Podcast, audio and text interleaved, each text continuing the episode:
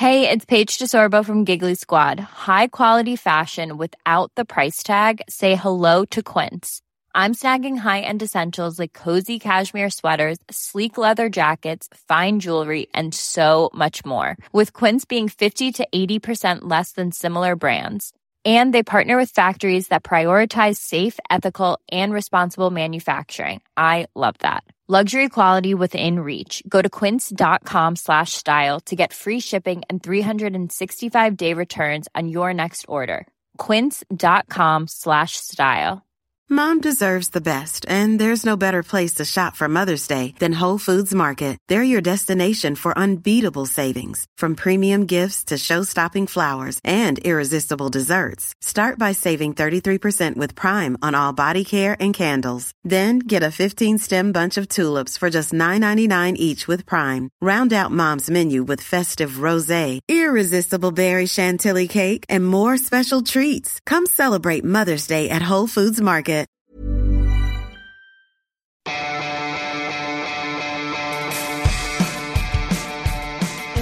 Premier, la revista de la Premier League. Con Álvaro Romeo, José Miguel Pinochet y Alberto Montoya. Hola, ¿qué tal? Saludos desde Londres. Hacía dos semanas desde el último Universo Premier, pero no crean que la rueda ha dejado de girar. El mercado seguía abierto y las copas, Carabao y FA Cup, se sobreentiende en juego. Vamos a contártelo todo en los próximos 45 minutos con las voces de José Miguel Pinochet y Alberto Montoya, la producción de Abel Moreno y un servidor, Álvaro Romeo, repartiendo un poquito de juego. Estamos en Universo Premier, a las puertas de la jornada número 26. Ahí va. Final el Manchester City de Pep Guardiola, la Carabao Cup, 25 de febrero, Wembley. Arsenal 2, Chelsea 1, directamente a Wembley Park. Se trata su cuarta final en los últimos cinco años en Wembley, 13 de la Copa de la Asociación, la F Cup y en esta ocasión la Copa de la Liga, el único torneo local que no ha podido ganar Arsène Wenger. Ya os quiero recordar, eh, José Miguel, que este fin de semana vuelve la FA Cup. And in again for Jay Rodriguez, his second goal of the game. And West Brom have come from behind. It's woeful Liverpool defending once more. 75 million for Virgil van Dijk. What's going on? La destitución del entrenador de Santidad portugués, Marco Silva, dijo el club que porque lo veía desenfocado a partir de los deseos del Everton desde la salida de Ronald Koeman de contratarlo como entrenador. Se acabó el partido en Wembley. El resultado es justo. Victoria local. Ganó el equipo de Pochettino. Perdió el de Mourinho. Tottenham Hotspur 2. Man United 0. ¿Por qué no hablamos del mercado un poquito? Venga. Ayer estaba preparando este partido con eh, Batshuayi y Batshuayi esta tarde se ha largado, se ha marchado a Alemania, a Dortmund. La llegada de Pierre-Emerick Aubameyang, el jugador de Gabón, al Arsenal. El Chelsea ficha a Emerson Palmieri de la Roma. Sandro es casi seguro que se va al Sevilla cedido. Y la noticia está hoy en el debut de Laporte. Ha venido de Bilbao, ha fichado, lo han presentado y juega directamente a la titularidad en el centro de la defensa con... Se pueden imaginar ustedes cuál es la tecla de mi ordenador que más he utilizado estos días. F5, para actualizar lo que estaba pasando en el mercado de fichajes. No recuerdo un mercado invernal con tanto trasiego, con tanto trajín, con tantos movimientos importantes además, porque no estamos hablando de jugadores que... eh, van a ser parches, y mucho menos. Estamos hablando de Aubameyang, estamos hablando de Henrique Mkhitaryan, Alexis Sánchez, Aymeric Laporte, que ya fue titular. Muchísimos jugadores importantes que han llegado aquí a la Premier League eh, por unos precios seguramente desorbitados, pero que evidentemente vienen a mejorar la calidad de esta liga. José Miguel Pinochet, Alberto Montoya, bienvenidos a Universo Premier, bienvenidos. Muy buenas tardes, Álvaro. Como dices, y los que se fueron también, Philippe Coutinho, que terminó yéndose al Barcelona y que fue la contratación más cara en este mercado de transferencias, 600 millones de dólares se gastó la Premier League eh, desde el primero de enero, además que estuvo activa desde el mismo inicio del año. Ya había las contrataciones cerradas con anterioridad y que se hicieron efectivas, como la de Vir- Virgil van Dijk, el defensa más caro de la historia.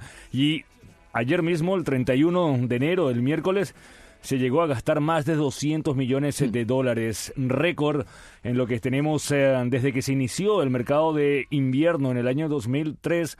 Nunca se había gastado tanto dinero y como tú dices, con nombres eh, muy, muy importantes eh, que vienen tratar de revolucionar un poco lo que son los equipos grandes e incluso los de media tabla acá en la Liga Premier. Alberto, eh, he estado mirando antes un gráfico que ponían en el diario de Sun y la demarcación en la que más dinero se han gastado los equipos en este invierno es en la defensa. Ni la delantera, ni el centro del campo, ni evidentemente la portería. La defensa. Es que Emerick Laporte y Virgil van Dijk ya han costado una auténtica barbaridad. Entre los dos, unos 125 millones de libras. Sí, y que lo da y que, y que explica lo que está cambiando el fútbol moderno, ¿no? Un saludo a todos nuestros oyentes en el día de hoy. Eh, sí, un mercado que para mí esa, esa, es la gran novedad que trae, porque muchas veces se ve como los equipos grandes invierten en talento, invierten en, Lucas Moura, como por ejemplo en este caso Alexis Sánchez, el propio Magitarian, pero no ha habido un gasto tan fuerte en, jugadores mmm, de la retaguardia y no son jugadores pensados exclusivamente para, para, defender y para proteger tu portería, porque creo que la última causa del fichaje de Aymeric Laporte por el Manchester City no es su contundencia defensiva, sino esto significa que los equipos actualmente empiezan a construir sus ataques empezando a jugar desde atrás. Y la explicación principal de que el Manchester City haya pagado esa millonada por Laporte es que tiene una salida de balón por banda izquierda que antes no tenía, por un, por un carril zurdo. El de, el de Van Dijk sí que puede ser algo más relacionado con la defensa, porque la defensa del Liverpool se cae a pedazos, es el gran, el gran problema del equipo. No sé yo si va a poder solucionar Van Dijk todo los problemas defensivos que tiene, que tiene el, el, Liverpool, pero sí que me llama la atención cómo estos grandes equipos eh, incorporan jugadores. El Everton también ha conseguido a Mangala a última hora, el jugador procedente del Manchester City, otros más que sobre todo pelean por la zona baja, pero eso demuestra también ese, este fútbol moderno que es muy caro, pero que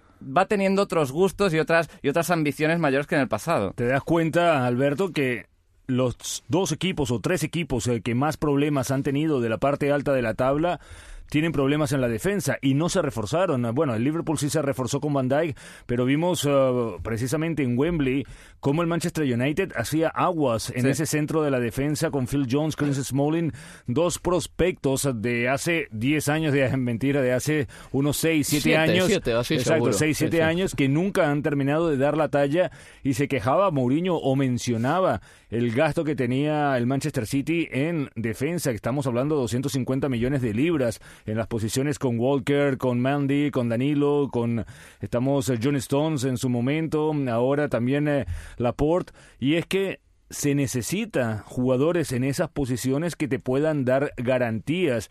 La tuvo el Chelsea hasta hace un momento porque no parece que en el presente ni David Luiz ni Gary Cahill estén llegando al nivel que esperaba Antonio Conte y tampoco Arsenal, que sabemos todos los problemas que ha tenido en ese sector. El Arsenal, por empezar por un equipo, eh, se ha traído a Enjitarian y a Aubameyang, eh, dos fichajes que van a ser titulares prácticamente, con total seguridad. El eh, jugador de Gabón tiene que demostrar si bueno, pues se, adapta bien al equipo. En Gitarian ya ha tenido sus primeros minutos con el Arsenal. Eh, de los que se van, Debussy es uno de esos futbolistas que ya había desaparecido prácticamente del equipo. Eh, Walcott era una promesa que tuvo sus buenos momentos en el Arsenal, pero que nunca llegó a cuajar y a convertirse en un gran jugador. Y Alexis Sánchez, que se ha ido al Manchester United. En el cambio de Alexis Sánchez por Henry Kenquitarian y por Aubameyang, yo creo que el Arsenal no sale tan mal parado, teniendo en cuenta que al final la plantilla Gunner había llegado a un punto quizá de desencuentro con Alexis Sánchez, ¿no? Un poco a nivel de vestuario. Ah, y uno más, se ha ido Giroud también, evidentemente, exactamente, al Chelsea. Exactamente, al Chelsea. Si, si tú haces la comparación entre Alexis Sánchez por Abomayán y Mikitarian, tú dices, eh, bueno, yo creo que el Arsenal sale bien parado, yo creo que teniendo en cuenta sobre todo que a Alexis se le quedaba nada más a seis meses de contrato, se hubiera podido ir completamente gratis eh, por él, recuperó o obtuvo la, los servicios de un jugador como el armenio que te puede crear gol, que te puede formar parte de, de un buen equipo y a Bumayana... Y que le habría costado 30 millones. Exactamente, como mínimo. O, como mínimo. O, o más, sí, sí. porque recuerda que todavía tenía tres años más de tres años y medio de contrato vigente y después hacerse el desembolso por una Bumayán que le salió 57 millones de libras, yo creo que al final en ese aspecto está bien parado el Arsenal. Lo que yo no creo que esté bien parado es qué va a hacer con el plan B. Tenía a Olivier Giroud y tenía a Theo Walcott, dos jugadores que si están en este en estas instancias de la Liga Europa es gracias a ellos y dos jugadores que a mi parecer son mejores que lo que ha aparecido en los últimos meses o en los últimos años. Eh, Yo creo que el técnico ha tenido muchos problemas en no darle la continuidad, en no respetarlos, en no darles la confianza. A Olivier Giroud lo sentó para poner a Alexis Sánchez como número 9 y yo creo que se trata de un jugador de muy buena calidad y de muy que se puede, o sea, que ya está comprobado que es exitoso en la Premier League. A mí la sensación que me da José Miguel en todo esto es que el Arsenal creo que se le está jugando ya todo o nada. Es un equipo que ya es consciente de que el modelo a seguir es el United del año pasado. Eh, pelear la Copa de la Liga, que tiene ya la final, ganar la Europa League y meterte en Champions por esos medios. Creo que ya dan, si no por perdida la clasificación para la Champions vía Liga muy complicada, tiene ahora dos partidos difíciles con el Everton y con el Tottenham a domicilio, en el que puede quedar ya definitivamente descolgado. Y creo que la guerra de este equipo está básicamente en la Europa League y en la final de la Copa. Entonces, por eso es por lo que creo yo que Arsene Wenger quizá, en lugar de tener una plantilla muy completa con muchos jugadores, pero a lo mejor no tener eh, grandes estrellas en los puestos importantes, prefiere tener cortitos, jugar con, con los jugadores, eh, los partidos importantes con los jugadores buenos, ganar la Europa League jugando con todo el mundo. Evidentemente, Aubameyang no va a poder jugar por ese detalle que, que, ya comentamos durante la transmisión, por haber jugado con el Borussia Dortmund la Champions y estar el Borussia Dortmund ahora en la Europa League, al terminar tercero no puede jugar, pero creo que la idea es muy clara, es nos centramos con un grupo de 13, 14, 15 jugadores en ganar la Europa League, eh, ganar la Copa de la Liga, intentar hacerlo en la final contra el Manchester City y la Liga pues veremos a ver si no hacen como el Manchester United la temporada pasada que las últimas 5, 4, 6 jornadas igual la, la dejan pasar por alto. A mí, y en cuanto al término de fichajes, creo que es un equipo que ha fichado muy bien ofensivamente hablando, porque si te das cuenta, ha gastado prácticamente 10 millones de libras, es lo que te ha costado traer a Aubameyang y a Magitarian y desprenderte de eh, Alexis Sánchez, de Coquelin, de Walcott y de Giroud. El único gasto que has hecho, 10 millones de libras, muy bien la facilidad ofensiva, pero creo que se han olvidado de lo más importante, es que el Arsenal Del el gran problema problema. es la defensa y, y ese centro del campo, El a la centro hora, del de, campo a la hora de generar fútbol. Vas a seguir jugando con Wilshere y con Ramsey y en la defensa vas a o con Shaka y vas a seguir teniendo atrás a Mustafi o a Holding o a, o a, o a Koscielny. Pero una, una cosa hay que decir también, ¿eh? Eh, ha renovado a Mesut Özil, que es como un fichaje, eh, que eso es importante también. Pero Y- faceta ofensiva, Álvaro. No, no, o sea, en ataque todo bien. Faceta pero ofensiva. atrás. No, no, eso es evidente, pero, pero también te digo una cosa. eh, me parece que los fichajes de ataque del Arsenal no solo vienen a aportar goles, sino también a ventilar un poco el vestuario, porque a veces decíamos que había jugadores en ese vestuario que de llevar 10 años cumpliendo el mismo rol en el equipo, se habían estancado. Theo Walcott tenía que irse del Arsenal, ya iba siendo hora. Y un jugador como Oxlade Chamberlain también tenía que irse. Y luego florecerá en el Liverpool, que es que en el Arsenal ya no iba a dar más. Entonces me parece normal pero que ¿de el quién es Arsenal culpa? mueva un poco el árbol. Pero ¿de quién No, es culpa? eh, es eso- culpa eso de Arsène Wenger, completamente. Porque a Oxlade Chamberlain, de ponerlo de carrilero, de ponerlo por izquierda, de ponerlo por la derecha, de lateral, de en el medio centro, adelante, atrás. Es decir, los No le jugadores tengo tanta estima yo con- Chamberlain, ¿eh? ¿Ah? que no me parece tan jugadorazo Oxlade Chamberlain. No, no digo que pero en sea el Arsenal tan dio poco. jugador, pero es que yo creo que puede dar más o de repente ahorita vamos a saber si puede llegar o no puede llegar, pero en el Arsenal siempre tenías la incondicionante eh, de que no sabías exactamente qué era, lo mismo con Theo Walcott, que él pedía a gritos que lo pusieran de número 9, cuando lo pusieron de número 9 empezó a marcar goles, se lesionó en aquel encuentro contra Tottenham, después no volvió a ser el mismo, pero también no se sabía exactamente para qué lo quería. Olivier Giroud lo ponía en un partido, te metía un gol, después lo sacaba en tres encuentros consecutivos, lo volvía a recuperar. Es decir, la confianza. Lo mismo pasa con Aaron Ramsey, lo mismo pasa con Wiltshire, lo mismo pasa con Chaka. Bueno, Chaka lo quito aparte porque a mí la verdad es que no me gusta para nada. A Wenger le gusta mucho, en cambio, José Miguel. Es- eh, las alineaciones empiezan por él. Vi- vi- ¿Viste como el otro día contra el Swansea, Lucas le pasa por delante y, y es que como que ni se entera porque lo vio, que venía, que estaba tratando de ir en diagonal. Está desbordado siempre. Es Siempre, increíblemente siempre. lo Sí, sí. lento que es. Pero regresando al tema, me parece que las rotaciones de Wenger, no tanto de sacar y poner, sino dentro del campo, tienen completamente descolocados a todos. El Newcastle, eh, por ir con un equipo al que le va peor, hay que decir que Benítez se ha quejado siempre de que no le traían buenos jugadores, pero en este mercado, el fichaje final de Islam Slimani es precisamente lo que necesitaba el Newcastle, ¿eh? porque Mitrovic no había funcionado como delantero, eh, José Lu falló, de hecho, un penalti en la jornada 25 y tampoco es un goleador muy acreditado en esto de la Premier. Yo creo que nunca le he visto en dobles figuras al final de la temporada. Eh, ahí el Newcastle se ha llevado a un jugador que puede tener eh, cierto impacto en la delantera del Newcastle. Sí, tiene para mí más posibilidades posibilidades que antes de conseguir la permanencia por el mero hecho que tienes un delantero ahora que te puede marcar 15 o 20 goles. No sabemos si en la Premier puede hacerlo. Sabíamos que en el Sporting de Portugal se hinchaba a marcar goles, con Argelia muy bien también. Hay que ver el rendimiento que tiene el Newcastle, pero yo no soy tan optimista con el equipo de Benítez. Sigo viendo una plantilla muy, muy corta, muy especialmente corta de talento para, para salvarte en la Premier. El centro del campo sigue siendo bastante limitado. Veremos a ver si Merino ahora, después de este affair que ha tenido con el Athletic de si me voy, no me voy, el otro, ayer lo puso de titular, a ver si por fin consigue esos galones en el centro del campo, pero es un equipo al que le veo carencias por todas partes. Defensivamente hablando, eh, hay a veces errores de, de, Championship, de segunda división. Eh, ofensivamente, pues sigue faltando ese media punta creativo, un jugador de mucho talento. Ayoce no acaba de explotar y que tú pongas a un 9 y dentro del área que meta pues eh, remates, que meta balones en la portería, para eso tiene que haber un, un, equipo detrás que genere situaciones de peligro, unos mecanismos, un funcionamiento y el Newcastle creo que tiene bastantes más puntos de los que su fútbol demuestra en esta Premier. José Miguel, a Daniel Starrich le han cedido cuando se acerca la treintena al West Bromwich Albion. Este jugador necesitaba una cesión, necesita que le zaranden y que le, que le espabilen, necesita un buen médico. ¿Qué necesita? necesita confianza, necesita recuperar aquel Daniel Sturridge eh, que empezó a brillar en el Chelsea, lo hizo en el Liverpool, pero que después eh, las lesiones lo han mantenido apartado y le han hecho una carrera muy interrumpida. Yo creo que el West Bromwich Albion le puede venir bien. Otros fichajes interesantes de los equipos pequeños, por ejemplo, el Swansea, que se ha llevado a Andrea Jeff para que jugará con su hermano Jordan. Recuperó. Y, sí, sí, es, efectivamente. Pero un fichaje importante, creo yo, porque ese equipo va escasito de talento ahí arriba. Y decir también que Theo Walcott, ojo, ya ha marcado un doblete con el Everton. Una pausa en el camino y volvemos enseguida. Universo Premier, la revista de la Premier League.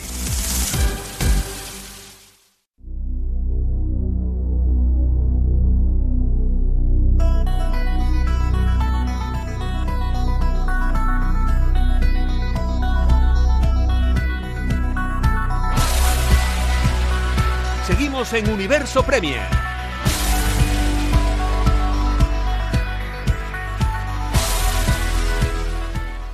Decía yo anteriormente en la introducción de este programa que entre el último Universo Premier y este habían transcurrido dos jornadas de Premier League y también una ronda de FA Cup y la vuelta de las semifinales de la Carabao Cup. Vamos a empezar por lo último. La Carabao Cup o Copa de la Liga eh, terminó con el Manchester City eliminando al Bristol City. El segundo partido fue más fácil que el primero y aunque también tuvo su suspense eh, ahí en los minutos finales eh, y el Arsenal que terminó ganando al Chelsea en ese derby londinense. La final se disputará el domingo 25 de febrero a las 4 y media de la tarde hora de Inglaterra y la final será en Wembley. Eso la Carabao Cup. Luego en la FA Cup han quedado eliminados en cuarta ronda algunos equipos de Premier League como el Watford, el West Ham United, el Liverpool y el Newcastle y tendrán que jugar el replay siguientes equipos: Birmingham City contra Huddersfield Town, Rochdale contra Millwall, Swansea City contra Notts County y Tottenham Hotspur contra Newport County. Y luego en la Premier League la clasificación está tras 25 partidos así. Líder el Manchester City con 68 puntos, segundo el Manchester United con 53 a 15 del líder, tercero el Liverpool con 50, cuarto el Chelsea con 50, pierde la cuarta plaza el equipo de Antonio Conte, la Tercera plaza el equipo de Antonio Conte, quinto el Tottenham con 48 puntos y sexto el Arsenal con 42. El Everton es noveno y tiene 31. Yo diría que el Everton y todos los que están por encima de él están ya virtualmente salvados. Pero del décimo para abajo yo diría que ninguno puede confiarse. El Bournemouth, décimo, tiene 28. Watford, un décimo, 27. Y luego el Southampton, que es el equipo que está decimoctavo y que caería al descenso tiene 23. El Swansea tiene 23 también, decimonoveno, y vigésimo es el West Bromwich Albion con 20. Está todo muy apretado en cuestión de 7 puntos entre el vigésimo y el undécimo.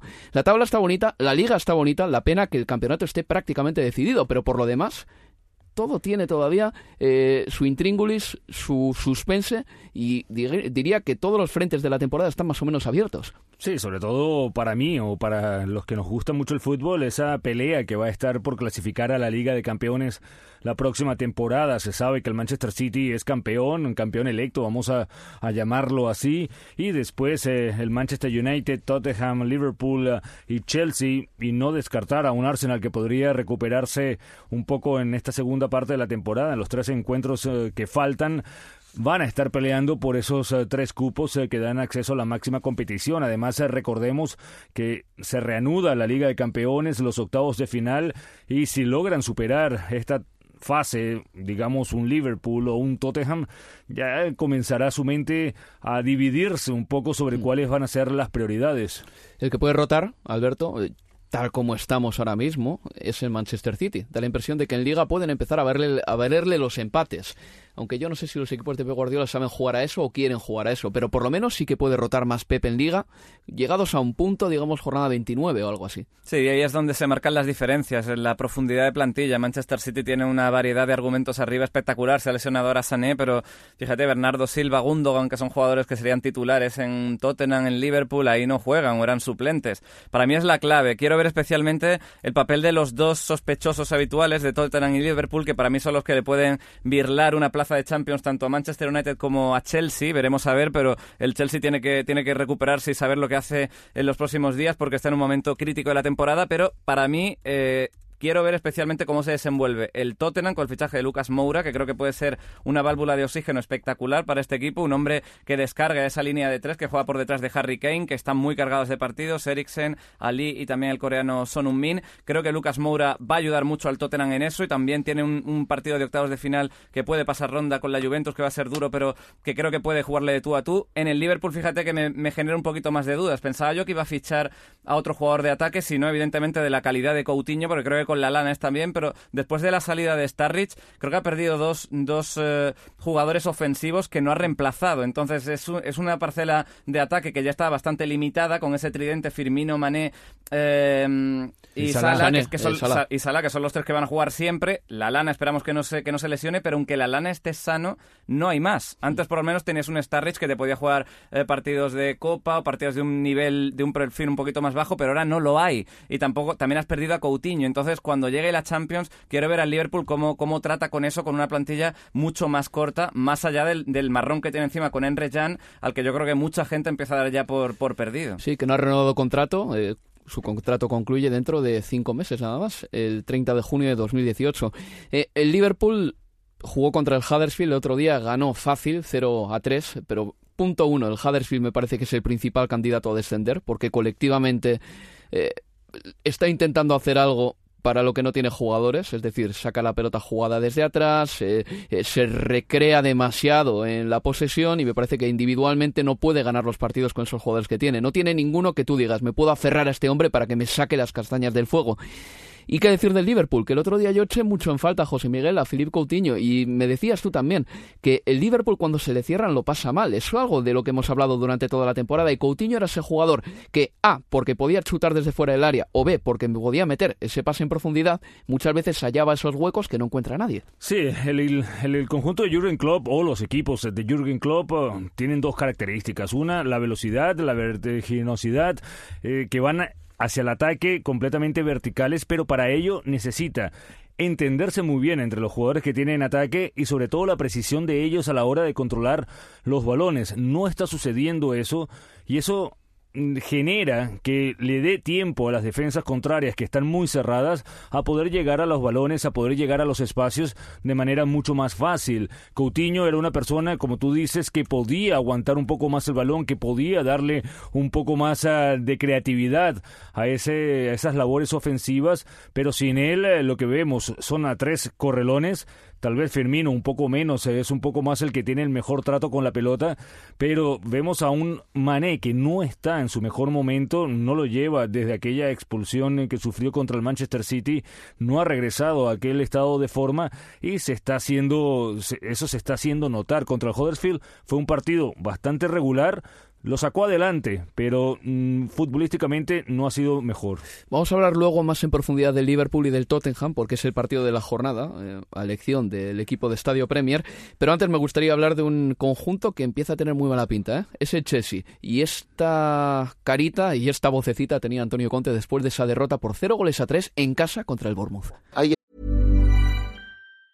Mom deserves the best, and there's no better place to shop for Mother's Day than Whole Foods Market. They're your destination for unbeatable savings, from premium gifts to show-stopping flowers and irresistible desserts. Start by saving 33% with Prime on all body care and candles. Then get a 15-stem bunch of tulips for just $9.99 each with Prime. Round out Mom's menu with festive rosé, irresistible berry chantilly cake, and more special treats. Come celebrate Mother's Day at Whole Foods Market.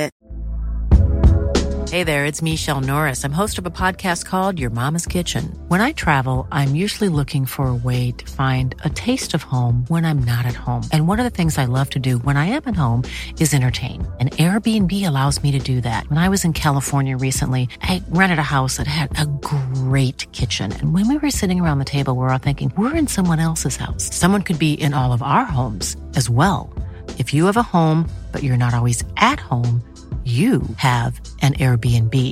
Your home might be worth more than you think. Find out how much at airbnb.com/slash host.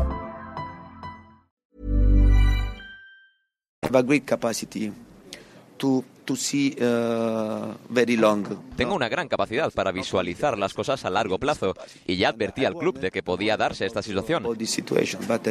Tenemos que afrontar que hemos cometido muchos errores. Yo, los jugadores y todos los que trabajan en el Chelsea. Se dice que Antonio Conte no está contento con la configuración de la plantilla de este año. Ha fichado bastante, ¿eh? Si nos ponemos a mirar, en verano se trajo a Zapacosta, se trajo a Rudiger, se trajo a Morata, perdió también jugadores, es cierto, pero en el mercado de invierno se ha traído a Ross Barkley, a Giroud y a Palmieri. El lateral izquierdo del Chelsea por, por fin tiene dos efectivos en la plantilla, porque yo me acuerdo cuando por ese lateral terminó jugando Kennedy una temporada. Quiero decir, gente hay, pero Antonio Conte no parece satisfecho. Por lo que sea, este año no está contento. Sí, a mí me extraña, me extraña mucho porque mm, yo no tengo muchas críticas a la configuración de la plantilla del Chelsea. A mí me mm. convence bastante. Me parece que ha contenido lo que era el esquema del año pasado, el Chelsea que, arrasó en la, en la Premier. El único cambio así más destacado ha sido el de cambiar eh, Diego Costa por Morata. Es cierto que Morata en momentos clave ha fallado, cosas que Diego Costa no fallaba, que ahí se han podido ir quizá cuatro o seis puntos en la tabla que podía tener el Chelsea más y ya estaríamos hablando de otra cosa, pero yo no sería extremadamente alarmista. Eso sí, lo que me parece es que veo un poco de, emociones a, flor de piel ahora mismo en todo el mundo alrededor del Chelsea. A Conte lo veo muy exagerado, lo veo dramatizando demasiado también. Desde el club ya sabemos que Abramovich eh, no le tiembla el pulso a la hora de cargarse un entrenador a mitad de temporada, incluso habiendo ganado la Premier el año, el año antes. No me extrañaría que salte por los aires todo a mitad de temporada, pero yo, objetivamente hablando, no lo veo, no lo veo tan mal porque el Chelsea me sigue, me sigue pareciendo un equipo muy bien estructurado, con todas las posiciones prácticamente dobladas. Quizá Bakayoko es el que le está fallando un poco en el centro del campo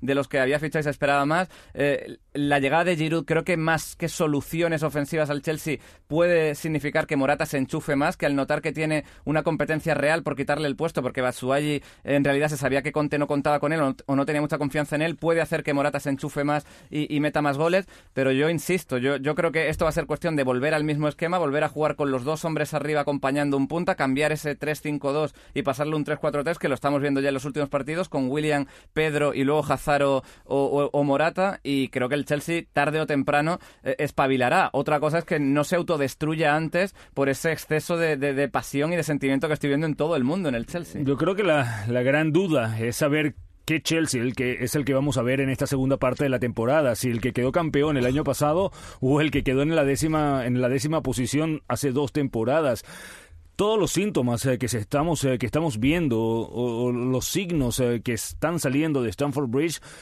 hablan de problemas internos, hablan de problemas en el vestuario, hablan de problemas con la directiva, de que no hay comunicación de Conte con la, los... Granovskaya. Exactamente.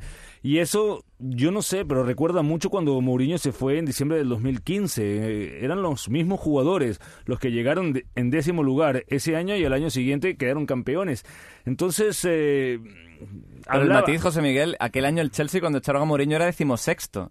Ahora el Chelsea es cuarto, quinto, está lleva todo el año peleando con el Manchester United. La cosa es, ¿está tan mal el Chelsea como para...? en cuanto a resultados, no. Y en cuanto a algunos partidos, tampoco. Pero también hemos visto a un Chelsea muy irregular, a un Chelsea que, que la presentación contra el Bournemouth fue una presentación muy, muy mala. El año pasado el Chelsea campeón tenía una defensa muy definida con David Luiz, con Aspilicueta y Gary Cahill. Ahora Gary Cahill prácticamente no juega. Jugó ayer eh, porque Christensen se lesionó. Bueno, entró Rodiger. David Luis también lesionado, cuando se recuperó tampoco es que recuperó su, su lugar, el único que ha sido fijo es Aspilicueta, Fábregas, uno creía que iba a jugar mucho más y no ha, sido el caso. Pues ahí se equivoca Conte, yo creo, ¿eh? porque cuando ha jugado Fábregas ha sido mejor el Chelsea.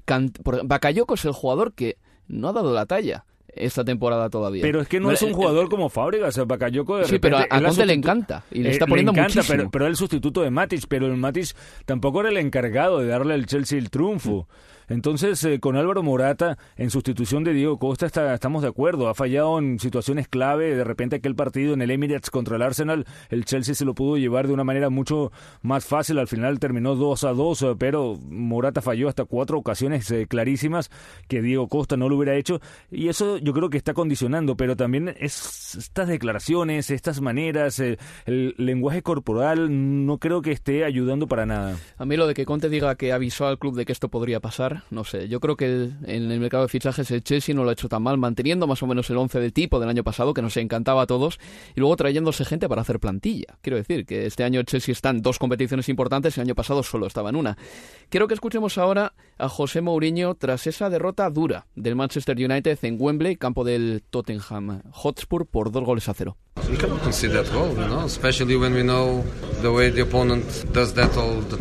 No puedes encajar ese primer gol, especialmente cuando sabemos que el rival busca ese tipo de situaciones todo el tiempo.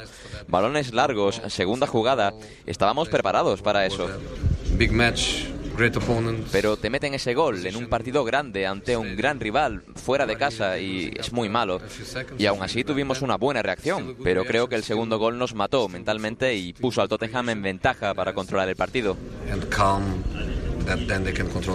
Pues el primer gol evidentemente es una faena, que te lo manden que te lo marquen a los 11 segundos de juego, pero ¿qué pasa con los 89 minutos y 50 segundos restantes de partido? Que el Manchester United no mereció ganarlo y tampoco inquietó demasiado al equipo de Pochettino.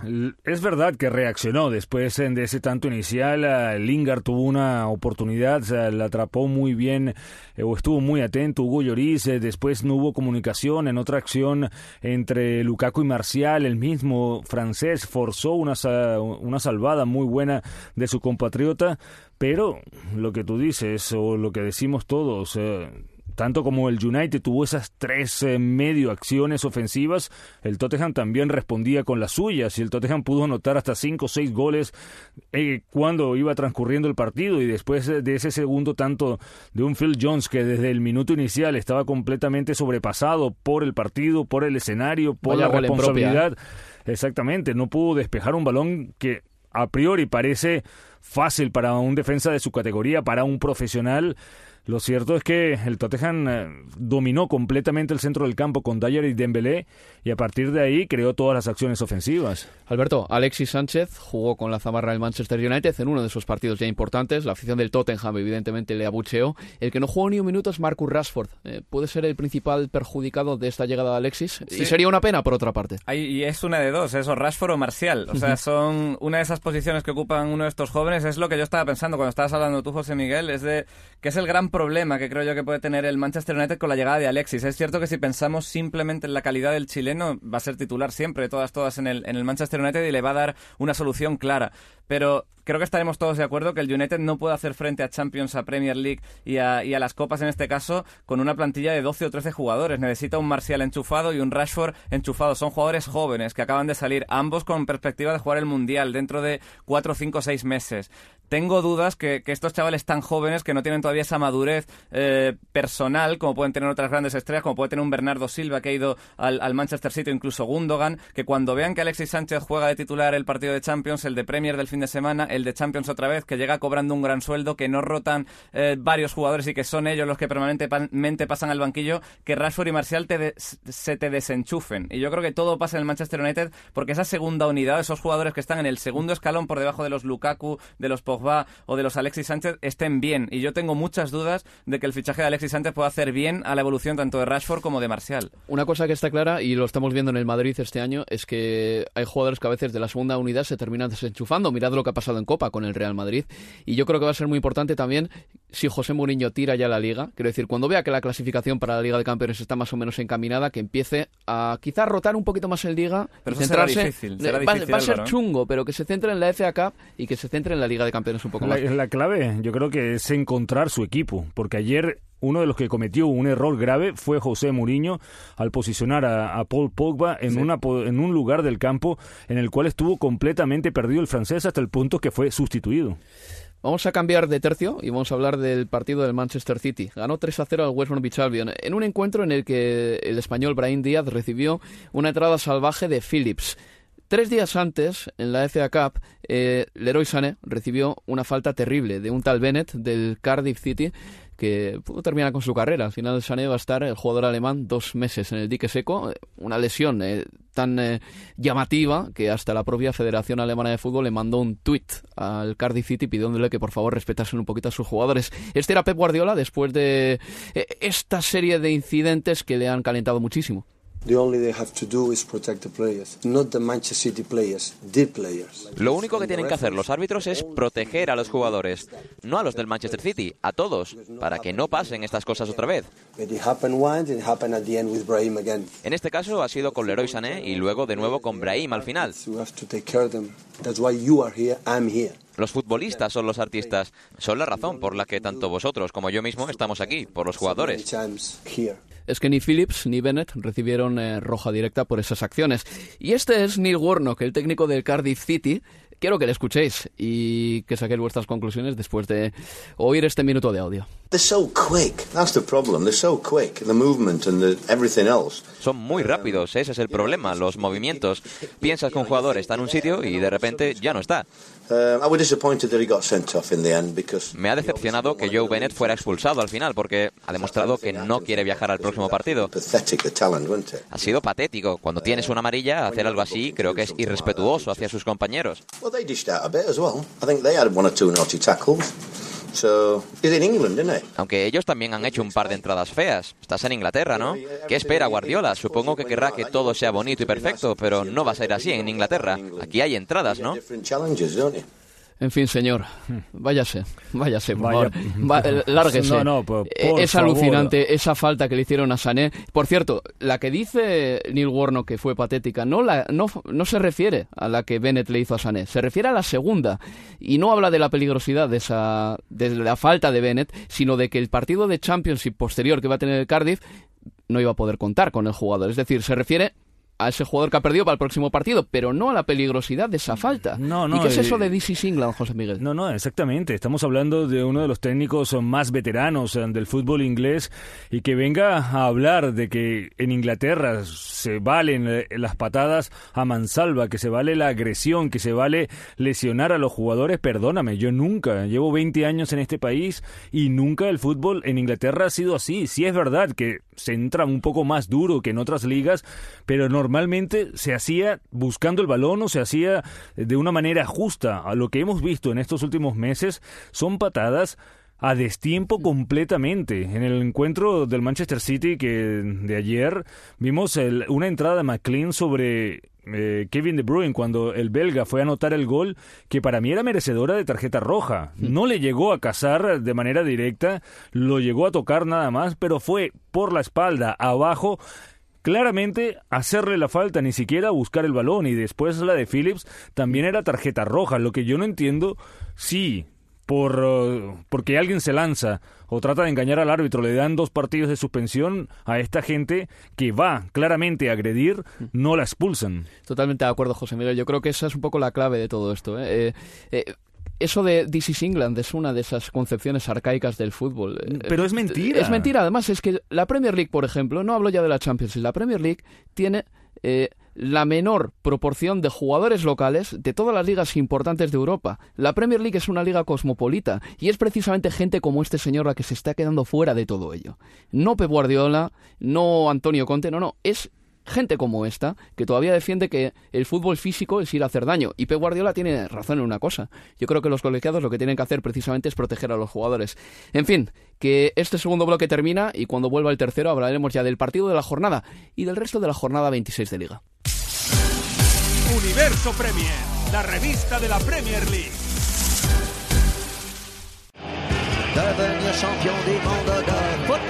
Seguimos en Universo Premier. Sao Paulo, dernier champion du monde de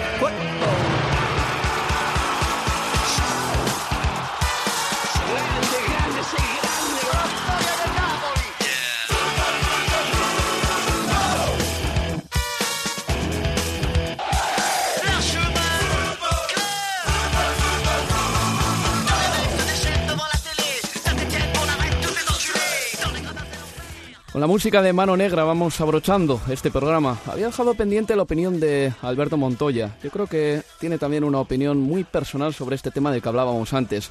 Si los árbitros están defendiendo o no a los jugadores en la Premier League o en las competiciones domésticas de Inglaterra. Para mí esa es la clave, Álvaro. Todo, todo se reduce a eso, porque es que tú escuchas las palabras, en este caso, eh, del técnico del Cardiff y, de esto, esto es Inglaterra. Al fin y al cabo, esto es Inglaterra significa que los árbitros en Inglaterra permiten esto, porque esto en otras ligas seguramente estos jugadores estaríamos hablando de expulsiones. Cuando Guardiola dice que hay que proteger a los jugadores significa que si un jugador le pega una patada violenta a otro, lo tienes que echar a la calle, porque si no lo expulsas, luego en el partido siguiente los jugadores se aprenden esa cancioncilla y saben que pegar una patada a destiempo es gratis. Le vas a pegar al otro una patada que le va a dejar el tobillo dolorido, lo vas a sacar del campo cuatro meses, no te van a expulsar y con eso estás avisando al jugador talentoso, al jugador creativo, decirle, como me hagas dos regates, te voy a pegar una patada, no me van a expulsar y vas a ser tú el que te va a ser mal parado con una lesión de uno o dos meses. Ahí es donde tienen que entrar los árbitros y cuando los árbitros saquen tarjetas rojas por jugadas que merecen tarjetas rojas, entonces se verán menos patadas de las que se están viendo ahora.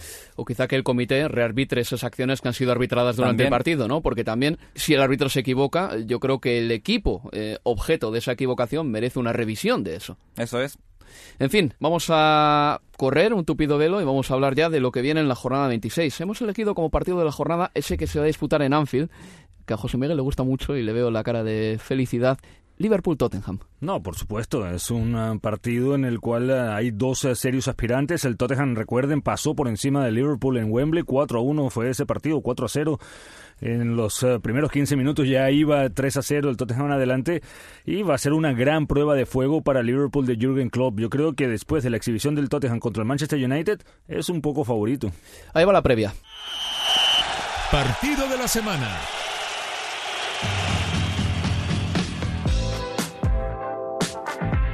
Liverpool contra Tottenham Hotspur. Todos los equipos han hecho sus eh, pequeños deberes en el mercado de fichajes. El Liverpool se trajo a Virgil van Dijk. El defensa más caro de la historia.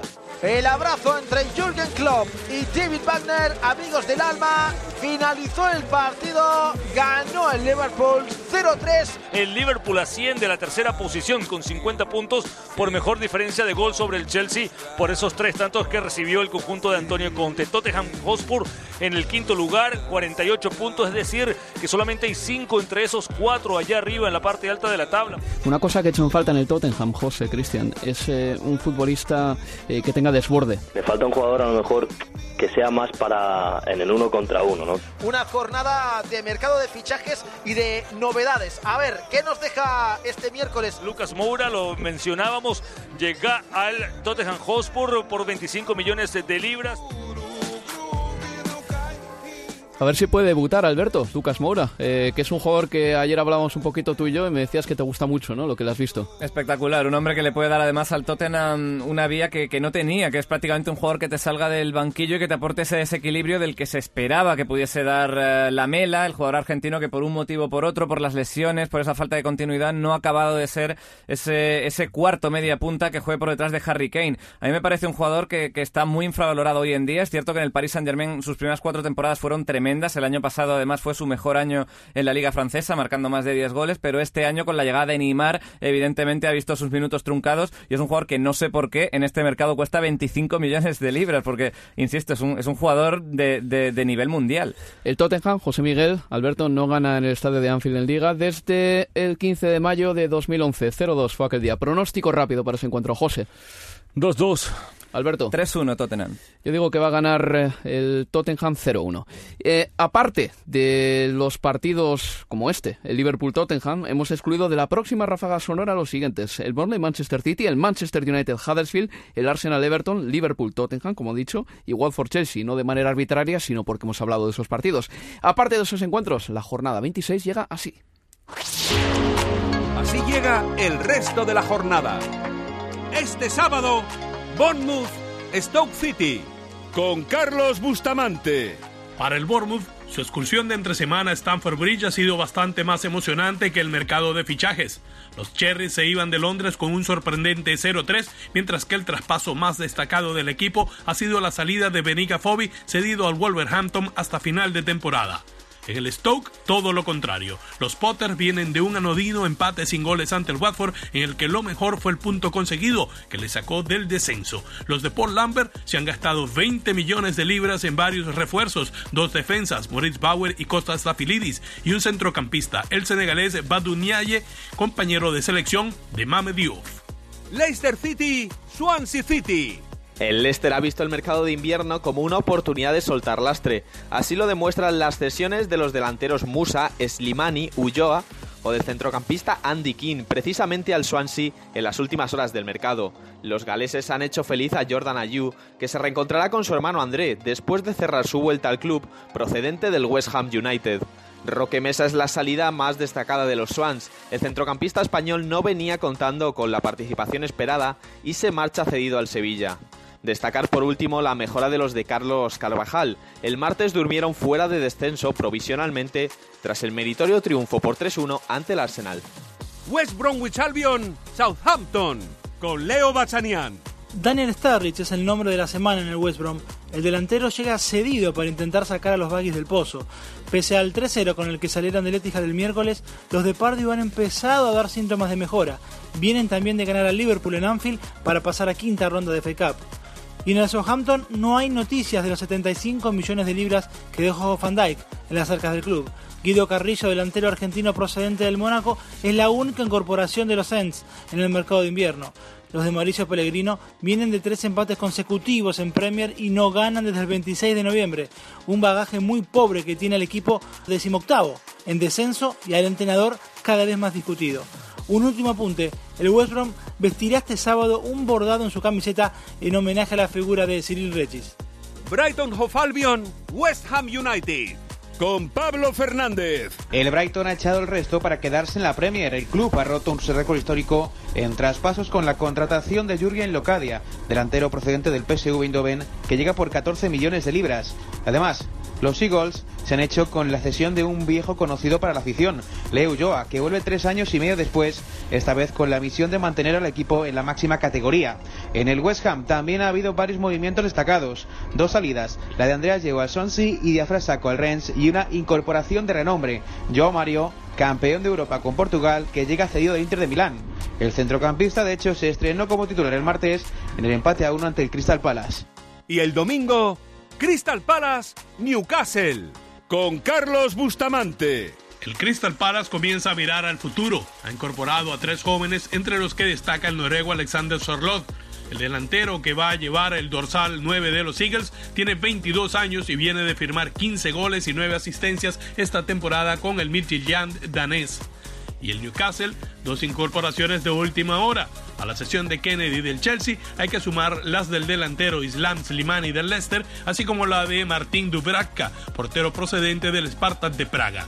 En lo estrictamente futbolístico, ambos equipos vienen de empatar entre semana, un punto que permite al Borley seguir séptimo y al Newcastle permanecer fuera del descenso, aunque un solo punto del Southampton, que marca esa frontera. Señores amantes de la Premier, esto ha sido todo. Alberto José Miguel, muchas gracias y también a Abel Moreno en labores de producción. Reciban un cordial saludo de Álvaro Romeo. Hasta la próxima, amigos. Universo Premier, la revista de la Premier League.